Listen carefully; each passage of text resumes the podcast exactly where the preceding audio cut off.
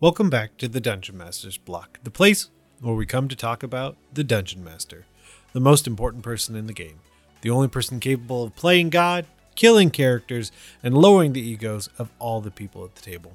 I'm one of your hosts, DM Neil, aka Jote Moniac.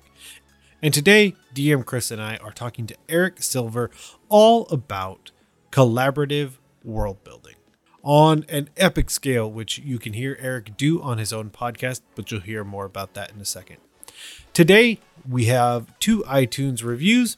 The first one comes from Nicholas Haynes, KY, entitled Amazing Podcast. Five stars. I've never rated a podcast, ever. I felt the need to do so because this podcast has pulled me out of so many idea droughts. The hosts are relatable, informative, and funny. It's such an easy podcast to listen to.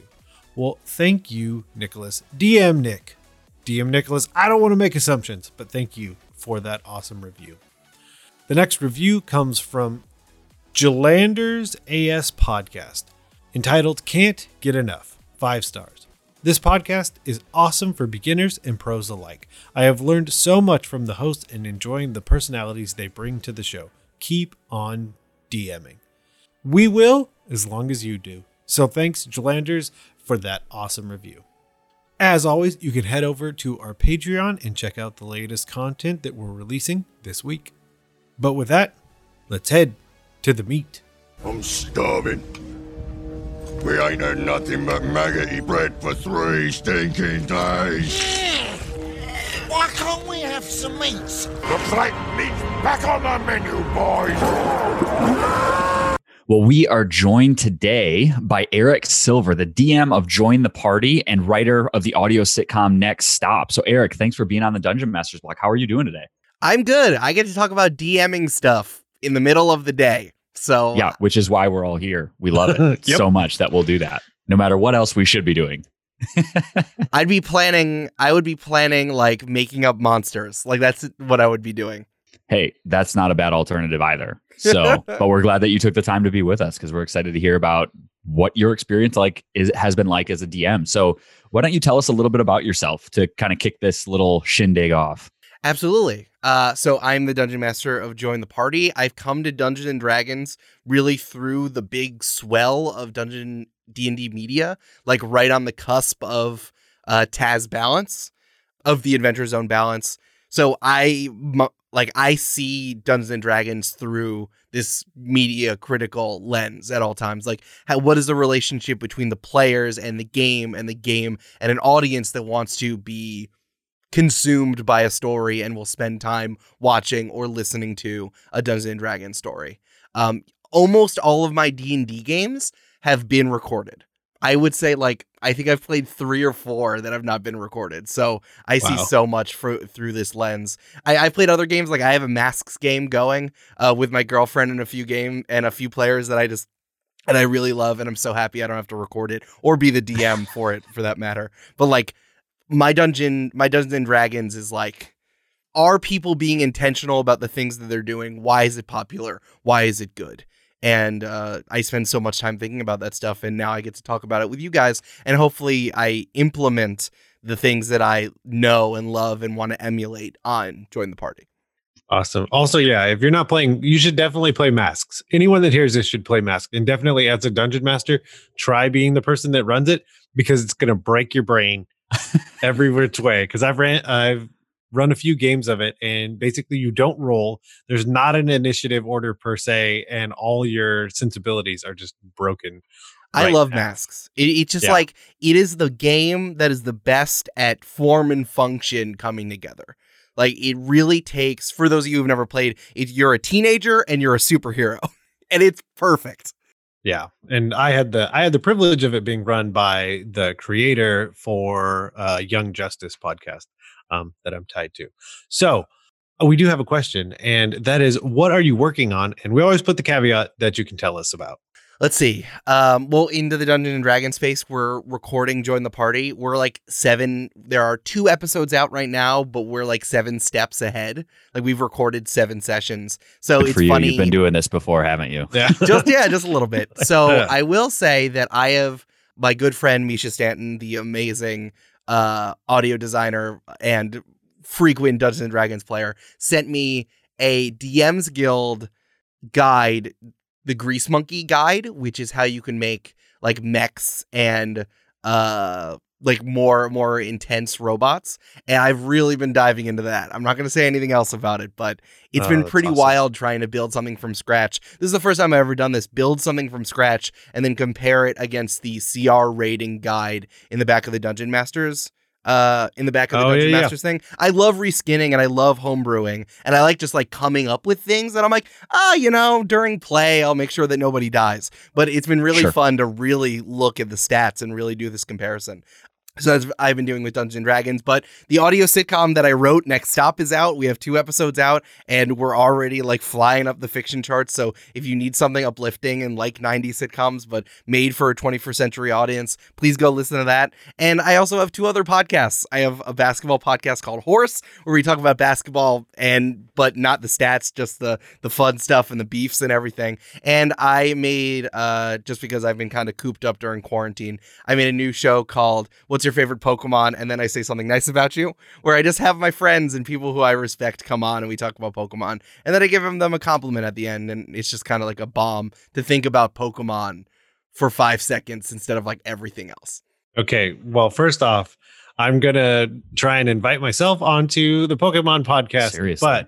But I'm more excited about this, our surprise question, because I specifically picked it knowing that you one of the things about season two for Join the Party, if you don't mind me promoting you, is that it's kind of taking D and D and being in a more modern setting and adjusting things to make that function. It's not like the thing I my go to is a dwarven cleric. It's not like boom, I serve Moradin. What's up? I'm here. I got plate mail and I'm in the 90s. They, why would we ever promote somebody who's a guest on the show? no, Why no, would we no. I know. I I'm well, I'm just saying that now and then we'll edit all of this back out. But oh, thank you. So kind. no problem. But the question I have, because it was also kind of looking at things in possibly more of a superhero bent, and that's a representation of the skills and the powers that a D&D character has. Our surprise question for you comes from DM Exitium. Thanos snaps his fingers at the end of Infinity War. Who dies in your D&D campaign? Oh wow. We're only a few episodes in, so I can't like it's hard for me to talk about some NPCs already, but they're um I'm trying to think of the Then talk about your players. Go, Yeah. no, no. go straight, for to the jugular. straight to dead players. Player Uh, characters, everyone. Sorry.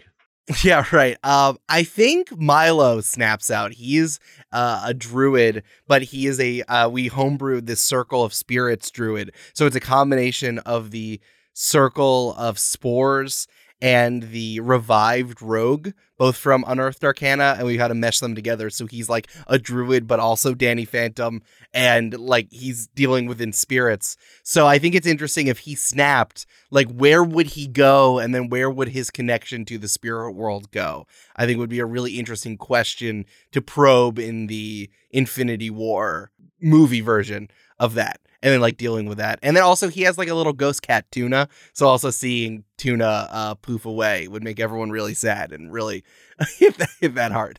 I love it. Well, hopefully they're not listening because now they're just going to look for all of those moments where you have the opportunity to like just nix them. honestly like milo dying would is so interesting because he uh, the way that we've kind of put it together you know the revived rogue gets to talk to spirits but i think that if you make it as a druid that feels like a thing that they want to do sooner so we kind of moved it up on their character. I think it's like their sixth level um if i'm just pulling it out of my head it's like their sixth level feature. So it would just be an opportunity for them to talk to whatever thing is tying them to the spirit realm. And uh, like you know in superheroes it's like how the like the relationship with like magical and mythological things is always kind of strange and murky and maybe you can look at it a little bit to the left so it would really be a fun thing to do so brandon just so you know i'm gonna kill your character Well, and so I think that's a great segue because if you did kill his character, you could then work collaboratively on creating what that spirit world looks like, which is why we're here to talk today. Hey. We're going to talk about world building collaboratively, um, which is something that you know, Eric, you really enjoy doing. It's one of the things that we talk about, and um, you've given us some examples of maps and things that you and your players uh, have built in the past. But I guess the, the first question I would love to ask you and just throw it out to all of us is where do you guys usually start when you collaboratively build a world? Like, th- there's always the kind of idea when you build a world as a DM, you start like big and then small, or you start small and then big, or somewhere in, be- in between. But where do you guys usually start if you build something collaboratively with players? So the, I started out by going big.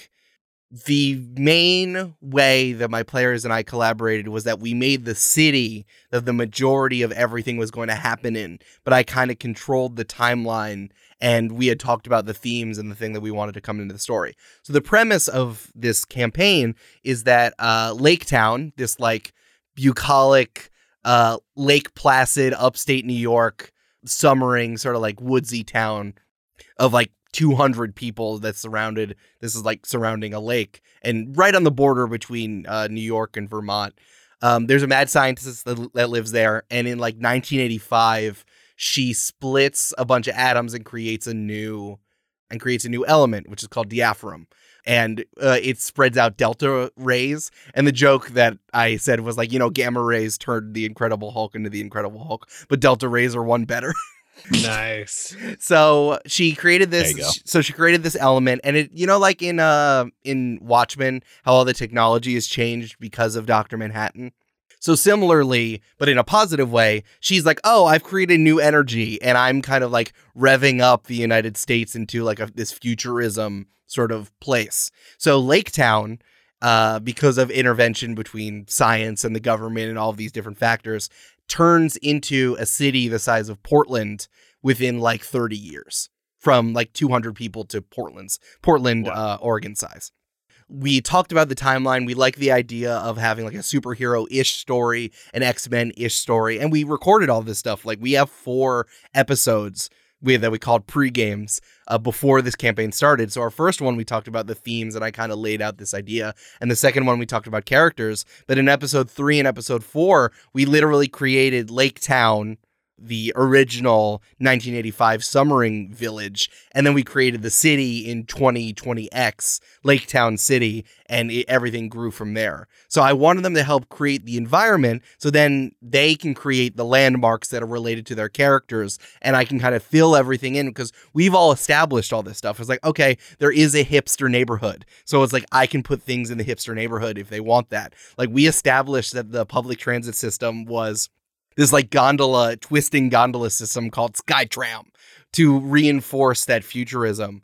And we also it, like pointed out that all of, and uh, everything kind of spiraled off from there. So I can build the detailed things because we've all kind of agreed together and made uh, lots of jokes that were enduring that the city exists in these ways.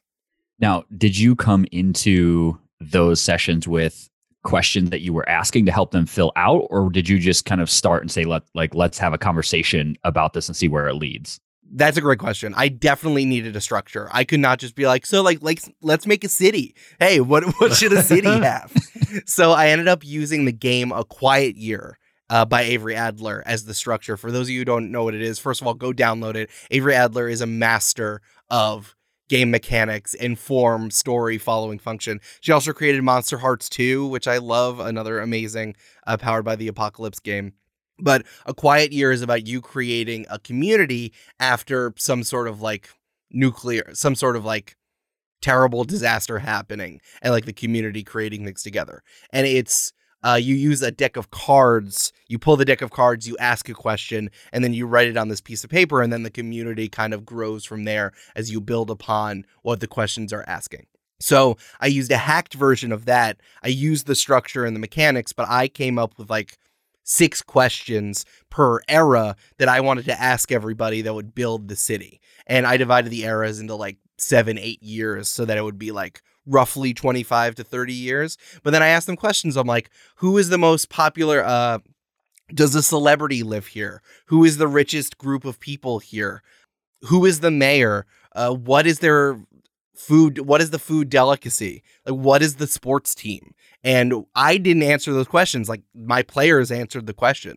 Originally, uh, there's a thing you do in a quiet year is you name so you name abundances and you name scarcities. And we were we were in abundance of science but we there was a scarcity of seafood because it's upstate New- because it's upstate New York, and yet the delicacy was something seafood related. So then we were looking into like crawdads and crawfish, and there was a name called uh, mountain lobsters is a nickname for crawdads and crawfish, like in in northern Nice. parts. So That's mountain awesome. lobsters are just pervasive. Like now the team, the NHL team, are the Lake Town City Mountain Lobsters. I feel like next time I go to a seafood restaurant, I have to like throw out mountain lobster just to see if anybody like gets that at all. That just sounds like such a fun prank to do. It's such like an enact regionalism. It's such a regionalism.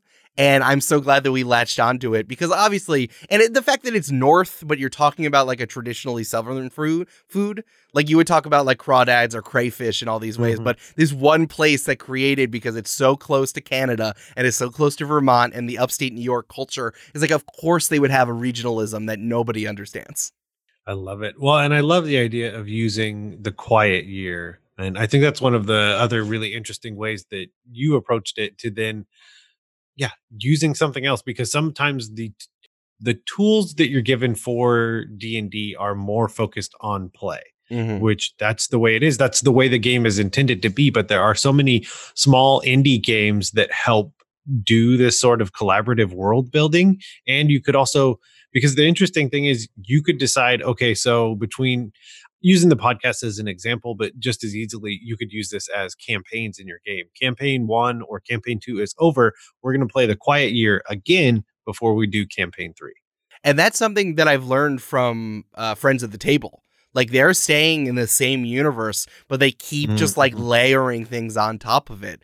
And uh, I love doing stuff like this. And I've learned so much about different games from uh, friends at the table and just being immersed in RPG world. And yeah, I think that and this is a whole other conversation, but I think that D and D works the best as a media property. It is the game that people probably know the best, and 5e is very flexible. It's very role play based, and if you figure out a way to like limit initiative, like it's pretty accessible to pretty much anybody. But that doesn't mean that D and D is the best at what it does. So I love hacking other things onto my game. So I did this with a quiet year. Uh, whenever we do a heist, I always use the circles from uh, Blades in the Dark just to Oh, yep. demonstrate how a heist can go and the flashbacks from Blades in the Dark. So I, I 100% agree with hacking things into your D&D game because 5th edition is so incredibly flexible. Yeah, and so the one that I used for a campaign was uh, Kingdom. Uh, it's similar. It's similar in some aspects to A Quiet Year, but basically you you pick NPCs that you are, and you play through kind of the start of this kingdom, and, and you're making that determination how much, how little, what's happening, and you're going back and forth, and you're having scenes with other NPCs. That doesn't that mean that might mean those are the players that you play. It might not. Like I played in the campaign, I the NPC I played during the kingdom was the father of the NPC that I ended up playing. Mm. And so going back and forth and figuring that's the same exact same thing, collaborative world building, and then someone else is actually running the game once you start.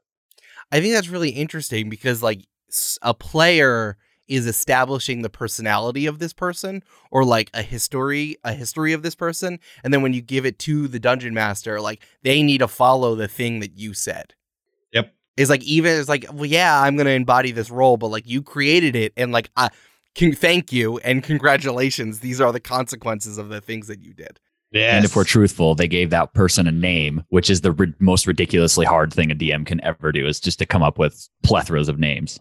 Oh, a hundred percent. Um, we we had a uh, bar slash roller derby slash bowling alley called Astro Lanes from the 1985 game, and then it became this like re- this city chain called Astros. And I'm like, I'm so glad I didn't have to name that because I never would have come up with that. Yep. If you want another crazy like concoction of different businesses together, there's a place where I live that's axe throwing and virtual reality in one place. That's what's really fun about doing a modern D&D game because especially the weird times that we're in in 2020. Like anything is anything. Like who says that these things don't exist? Like how is a is a roller rink slash bowling alley slash bar weirder than VR and axe throwing? Like it's not. It's not. Yeah, you're right. My brain. I lo- I do love the term though. Anything is anything because Yeah. it is. But it's Totally. as, sim- as simple as it gets. Also, I'm going to throw this out there because I've played it and it's really amazing. It's called the Skeletons. Mm. and it's a really good way to collaboratively build a dungeon or tomb or actually a battlefield there's a lot of reskins for it um, where basically you play as these the skeletons um, and you're mm, i don't want to say non-existent but you're not doing anything until you're mm. doing something.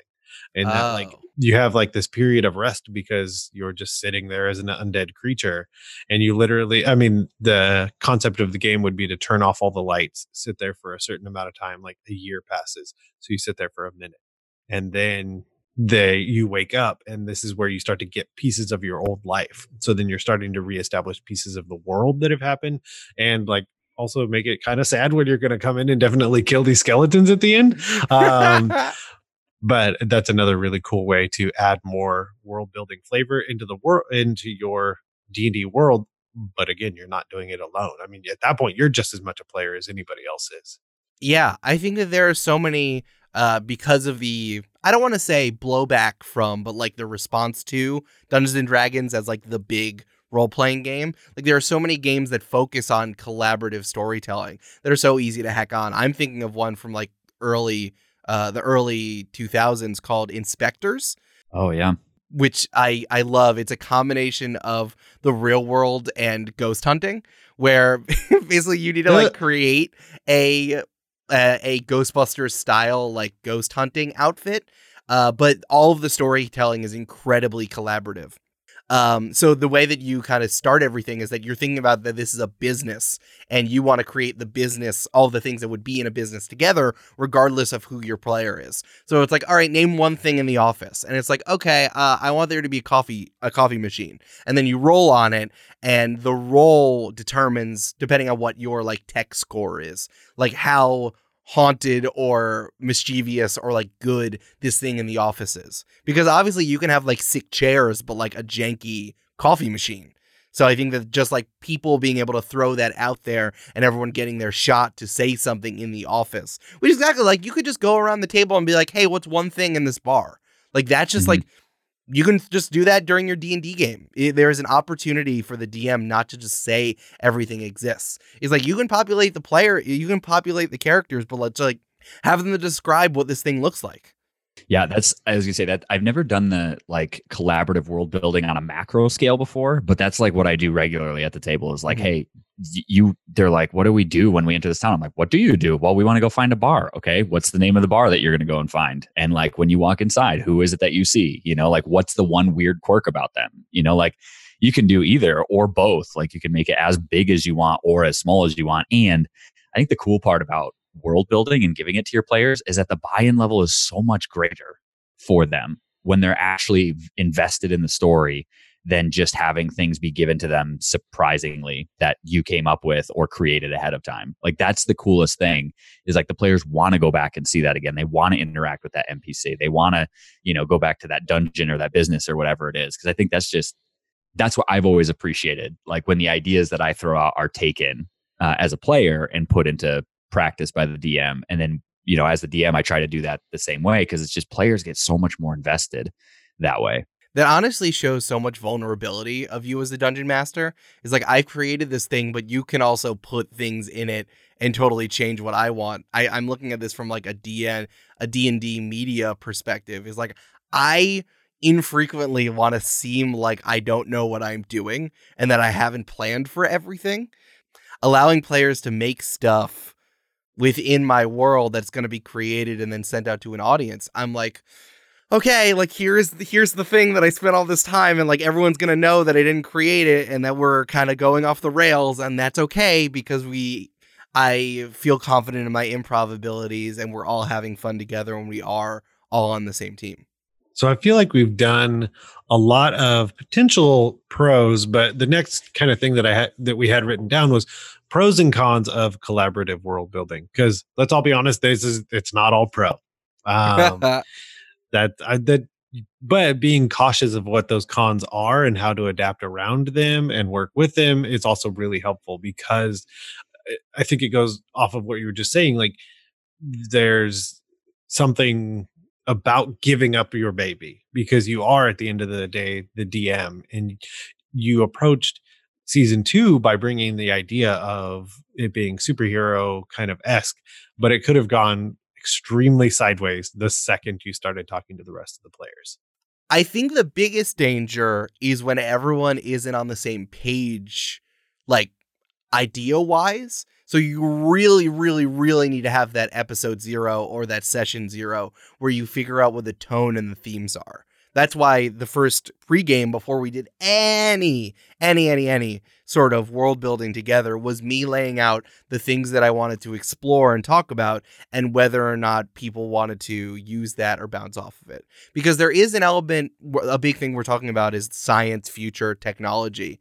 And it's like, and also, you know, the world we live in in April, May 2020 is like, you know what? I don't want to explicitly talk about guns or violence, but like we can talk about science and weapons. But it's like no one's gonna bring in an M16. Like I, I also am not like a gun guy, so like I just don't necessarily care about that. But it was really important to me that like the weapons. It was really important that we talked about the fact that like weapons are superhero comic book goofy sort of weapons. And like even mm. if they're high tech, it's going to be like laser beams and uh, and jetpacks and stuff like that. Another thing that we have to talk about and we we talked about a little bit but it's something that I really tried to embody was like you know when if someone dies it's going to be a big deal. So like if you bring someone down to 0 hit points and like D&D is a war game. Like shout out to uh, the first elements of that like uh from the the Civil War modules that Gary Gygax made before D and D is like yeah. it is a war game. So if someone goes down to zero HP, no one's gonna die, but like they're gonna be be beaten up like in a superhero movie, and like I'm gonna remove them like it's a side scroller, you know? Like they're gonna get like they'll be dealt with later. They're passed out. They are handcuffed. They like turn into pixels and like disappear like Double Dragon, you know? So it's like everyone needs to be on the same page about what the tone and the themes of your game is going to be. Or then someone's going to be like, yeah, like let's have a skid row and there's prostitutes. And then it's like, mm, no, no, we're not going to do that. Like that's not, not the game we're, going. We're that's not where we're going. exactly. I mean, one of the con- potential cons, because it again, it depends on how you look at it and how you approach it. But part of that is going to be a requirement to do that more often than you normally would. Mm-hmm. Let's say I'm running a pre-written module. Fun fact: the tone is set. It yes. is literally written down, and there there's this the idea that that's just what's going to happen. I'm going to keep running this game and it's going to keep being that same kind of game.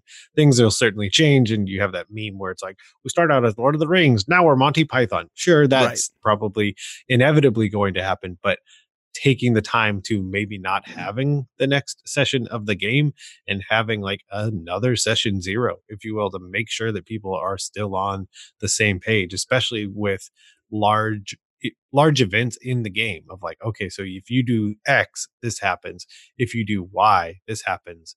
Let's actually really sit down and talk about that before you guys make a decision at the table or like we need to make that decision above the table yeah, I think that, and you don't have to do this necessarily for your personal game because if you're not recording it, you know, you don't have artistic responsibility. It's just like kind of like, hey, talk to each other. But uh, creating a podcast, a D and D podcast, uh, during campaign two, I brought in some consultants.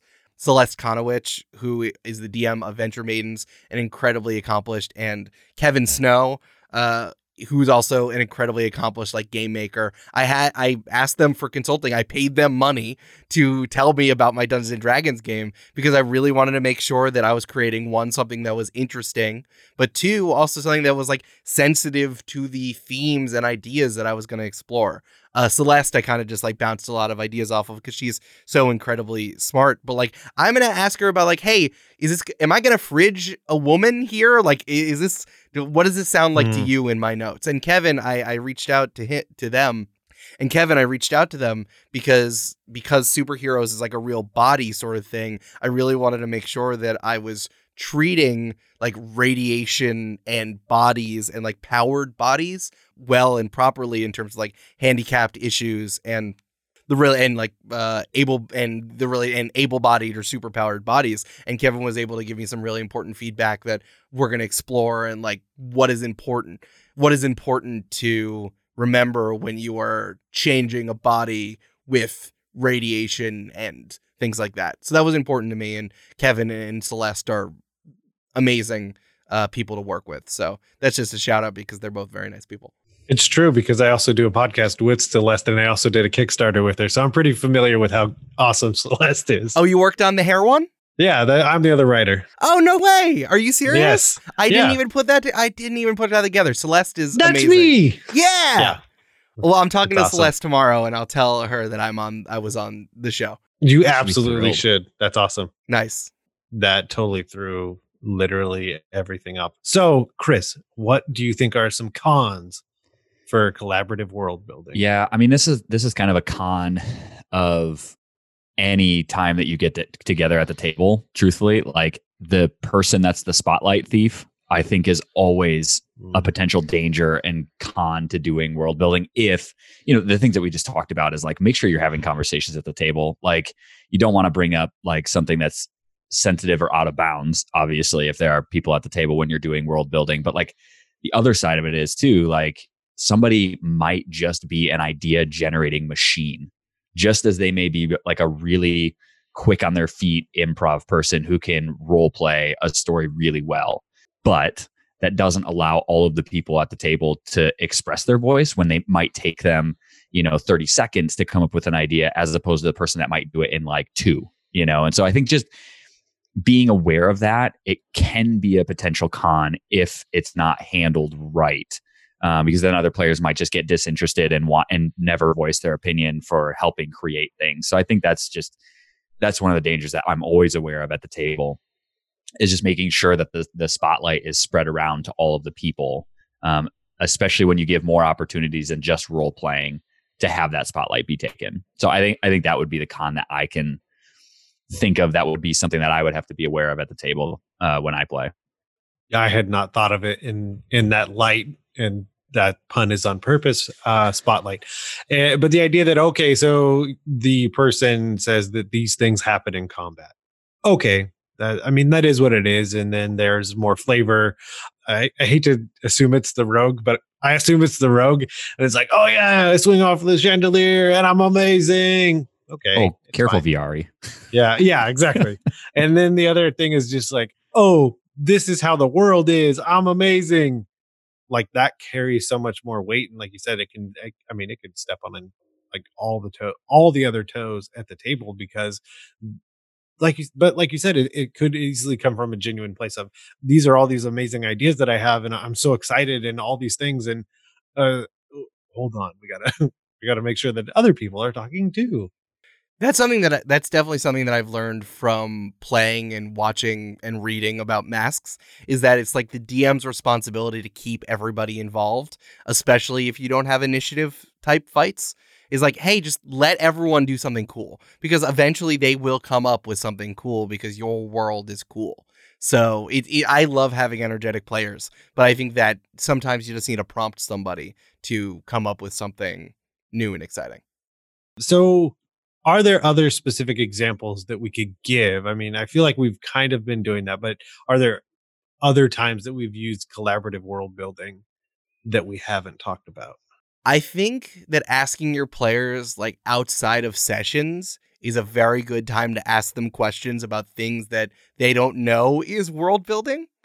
Uh, or like asking their permission for to do X, Y, and Z, or um, like a part of their backstory maybe they haven't considered. Like, just ask a question. Is like, uh, you, you know, let's say you're your one of your players was bullied by somebody, and they were always bullied, and they that's how they push themselves to be a big strong person is like hey who was your bully? Where was it? Uh, where did it come from? And then it's like i need to put your school or i need to put like your village on this map and now i have an npc that i'm going to bring up in your life later. And like maybe they're reformed maybe they're not but if you ask intentional questions about the backstory and it doesn't have to be in front of everybody else honestly it's better when it's not.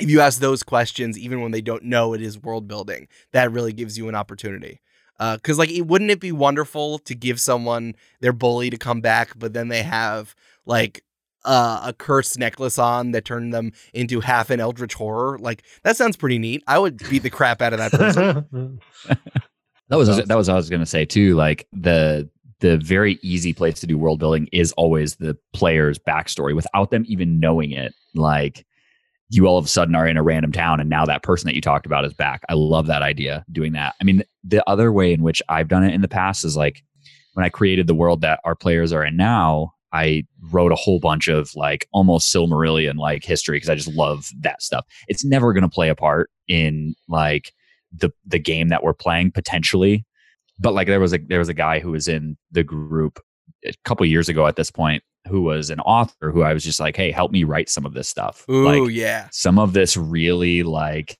nitty gritty stuff that like you and I will geek out about, but nobody else will really care mm-hmm. about because it's not ever going to be in game, but it's just fun to do. That was a, that was the place where it was just fun because like it's a different way to get people bought into the game. None of that stuff's ever going to come out, but that person has a vested interest even more so in the world than what they did before. And so that's always been fun for me is just having people help write eras or pieces of history that might not ever see the light of day, but it's a great buy-in tool uh, and people love the world that much more because they have something that they've invested in in that place. Yeah. And then it might come up. Like that's the most important part Yeah. is that it might come up. Well, I mean, it, it before it was created in that way, we can all agree it had a zero percent chance of coming up, Right, Like, exactly. Because it didn't exist. But I also like the idea of changing the level of intentionality when hearing things that don't work right in the moment. Like the thing with the bully, like that does there there is a chance that it does work in the story and the session that you're in. I also feel like there's a greater chance that it doesn't. That in terms of having that discussion at a, a table setting, as opposed to having a, that discussion one on one. Also, and I don't mean the I don't say what I'm about to say to sound like an adversarial GM or DM, but my players have just been around for so long that I have to do random things to keep them away and off like off their guard Mhm. or they will figure everything out. So my idea is using that intentionality to randomly write things down and randomly roll dice that have no orientation to anything that's currently happening just to just to keep them away.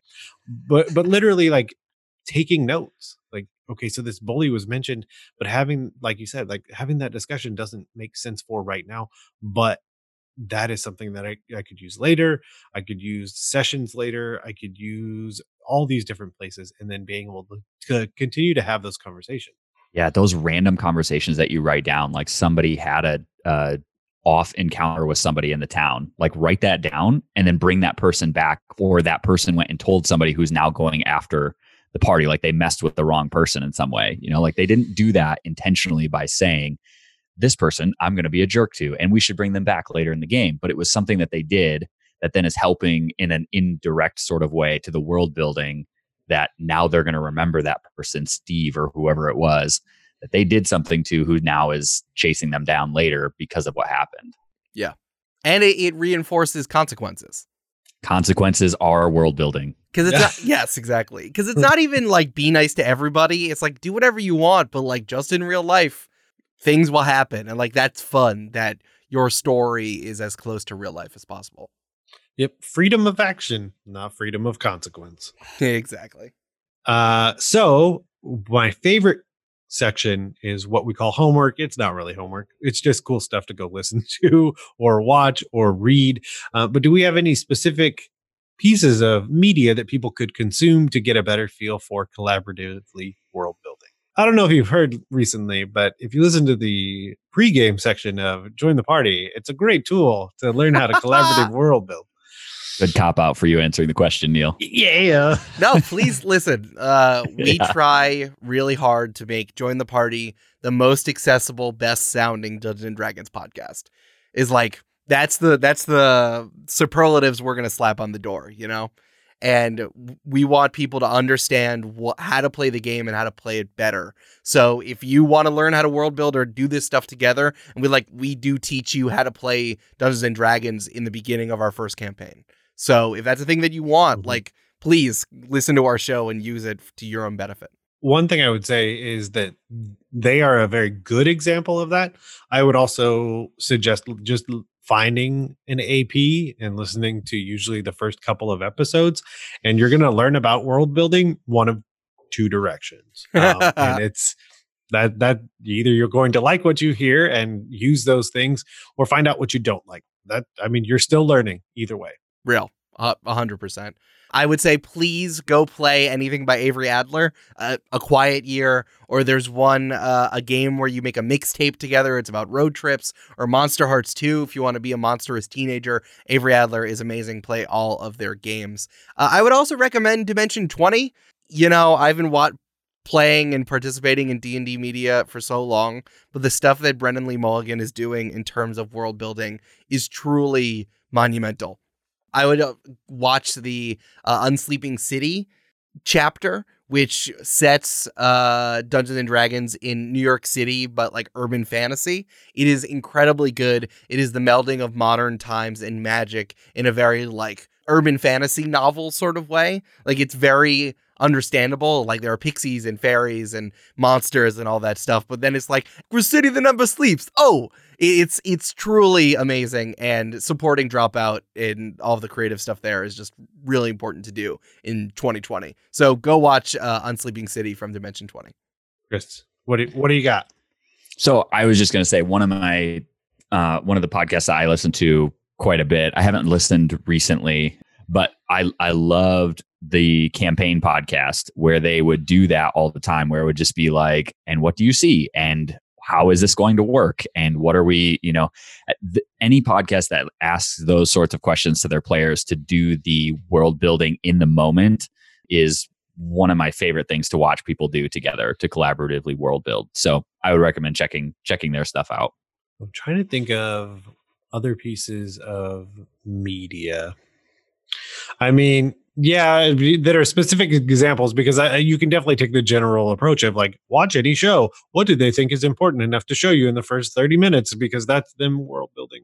But that's not helpful. I'll be honest. Yeah, just watch more stuff. i have Um, another example if, if okay. it helps so another example of this is the bluff city campaign from friends at the table this was the one that was originally behind their patreon wall but they've opened it up in these trying times but it's a lot it's like an anthology series of like an atlantic city strange sort of place but they're stacking different types of games on top of each other which leads to a very interesting type of world building as you go Hmm. from theme and genre and jump and jump and jump so their first game that they played was InSpectres so there was like already this established like ghost strangeness and then that and then there was a professional wrestler in the game of InSpectres and then when they played the wrestling RPG then that character came back and the same player played the same character but then he was in a wrestling match. So it's like they strung all this stuff together because of the gameplay that they did together. So Bluff City it's a lot of games and you you learn a lot of stuff and you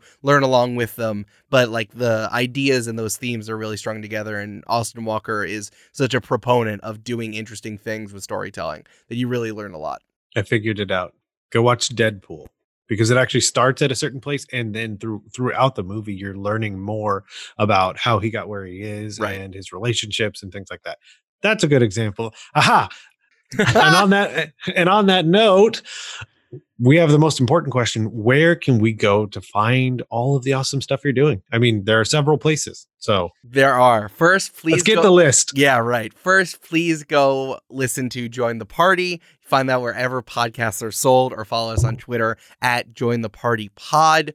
Uh, you can find me. I'm usually on Twitter saying my trash opinions at L underscore Silvero, E L underscore S I L V E R O. That is my name with an underscore in the middle if I was a Lucha Libre wrestler. Uh, you can also go listen to Next Stop, which is a sitcom, and I wrote it. And if you thought I was funny and I think about things, go listen to that as well. You can find that again wherever podcasts are sold, or follow us on Twitter at Next Stop Show. And uh, also go listen to everything on Multitude, which is the podcast collective that I am a part of, and I'm the head of creative there. So you can listen to Potterless, Horse, Join the Party Spirits, and all the other stuff that we do there. And what's your favorite Pokemon? And then I say something nice about you, which is a fun thing that I do. So you can listen to that if you want. It's more just, you know, it's my my side thing that I'm doing in these weird times. So that's my big old plug.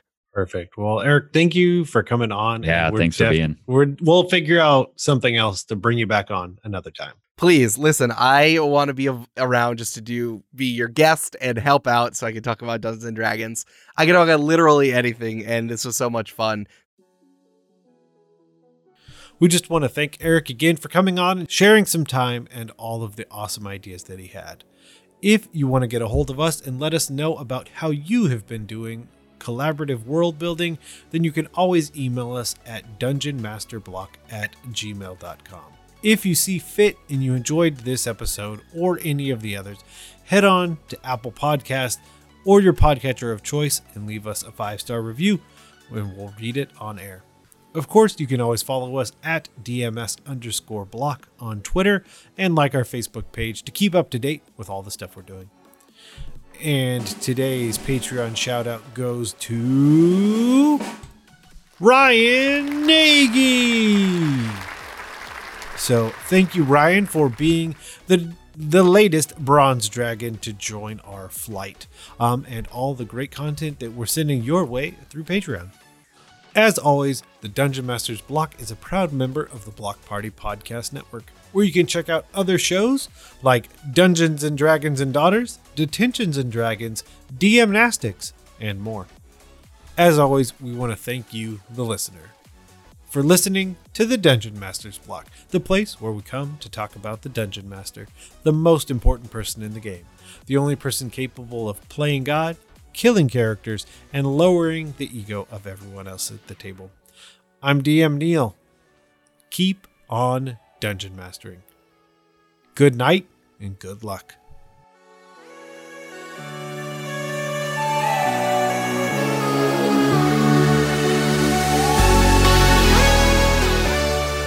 It's not inspiration, it's not wisdom, and it's bad advice.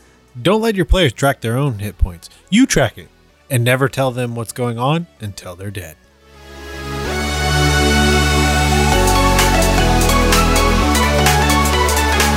Goodbye.